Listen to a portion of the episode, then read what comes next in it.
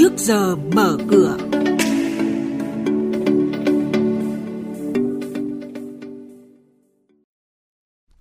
Thưa quý vị, trong chuyên mục này sáng nay sẽ có những thông tin chính đó là giảm thuế VAT về 2%, người tiêu dùng được hưởng lợi trực tiếp từ chính sách.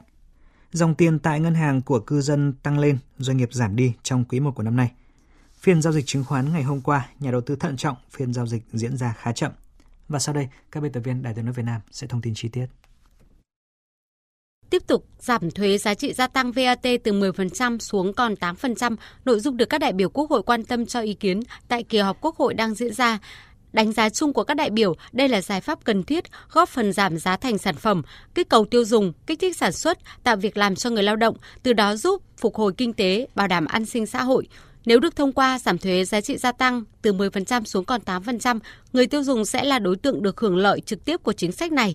Đây là giải pháp tạo và nuôi dưỡng nguồn thu bền vững cho ngân sách nhà nước. Thạc sĩ Vũ Xuân Trường, giảng viên, chuyên gia thương hiệu, khoa marketing Đại học Thương mại nhận định.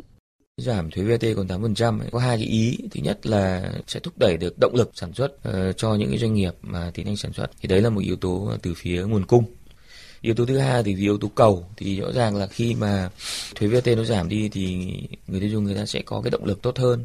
Người ta có cái mong muốn sử dụng nhiều cái sản phẩm hơn. Từ cái yếu tố này thì sản phẩm ờ, cung ứng ra thị trường của các doanh nghiệp, của các cái tổ chức có giá hợp lý hơn, phù hợp với cả cái túi tiền của người tiêu dùng theo số liệu mới đây của Ngân hàng Nhà nước, đến cuối tháng 3 năm nay, tổng tiền gửi của khách hàng tại hệ thống tổ chức tiến dụng đã đạt hơn 11,9 triệu tỷ đồng, tăng hơn 148.000 tỷ đồng so với tháng 2.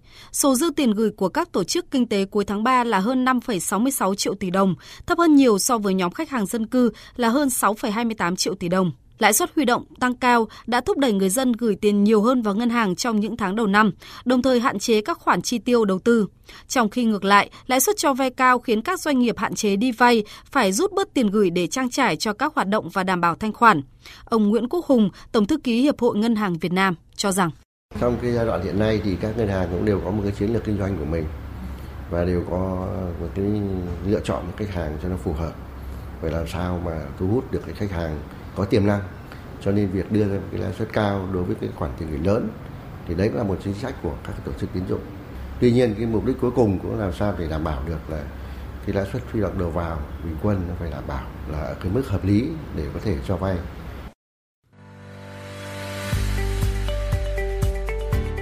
Quý vị và các bạn đang nghe chuyên mục Trước giờ mở cửa.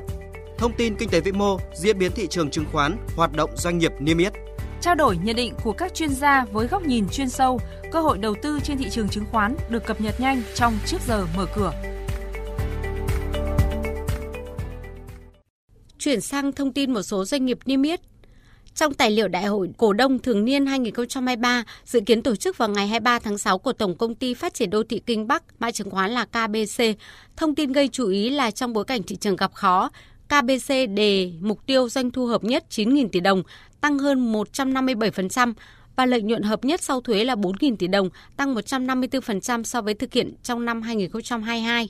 Đây cũng là mức doanh thu và lợi nhuận sau thuế cao nhất của doanh nghiệp kể từ khi lên niêm yết năm 2009 tới nay. Hưng Thịnh Icon, mã chứng khoán là HTN, vừa tổ chức Đại hội đồng cổ đông thường niên năm 2023. Tất cả nội dung đã được thông qua như đẩy mạnh thi công, sẵn sàng tham gia phát triển nhà ở xã hội, nhà ở vừa túi tiền. Nguồn vốn được huy động thông qua chào bán cổ phiếu cho cổ đông hiện hữu. Với tỷ lệ phát hành 11, thời gian thực hiện trong năm 2023 và 2024. Nếu phát hành thành công, công ty sẽ thu về 891,1 tỷ đồng. Toàn bộ nguồn vốn phục vụ các dự án, chuẩn bị phát triển nhà ở xã hội, nhà ở vừa túi tiền. Vốn điều lệ của công ty sau phát hành ước đạt 1.782 tỷ đồng. Công ty cổ phần nhiệt điện Quảng Ninh mã chứng khoán là QTP mới thông tin về tình hình sản xuất kinh doanh trong tháng 5 và 5 tháng đầu năm của công ty. Theo đó, sản lượng điện sản xuất của công ty trong tháng 5 năm nay là 806,5 triệu kWh, vượt 34,6 triệu kWh so với kế hoạch của tháng. Đây cũng là mức sản lượng sản xuất cao nhất của tháng kể từ khi nhà máy đi vào vận hành đến nay.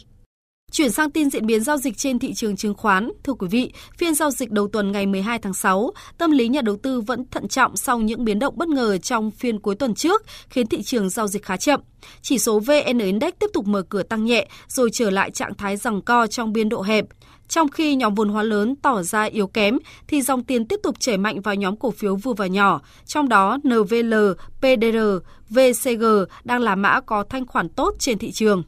Kết thúc phiên giao dịch hôm qua, VN Index đóng cửa ở mức 1.116,02 điểm, HN Index ở mức 229,37 điểm và đây cũng là mức khởi động thị trường chứng khoán sáng nay.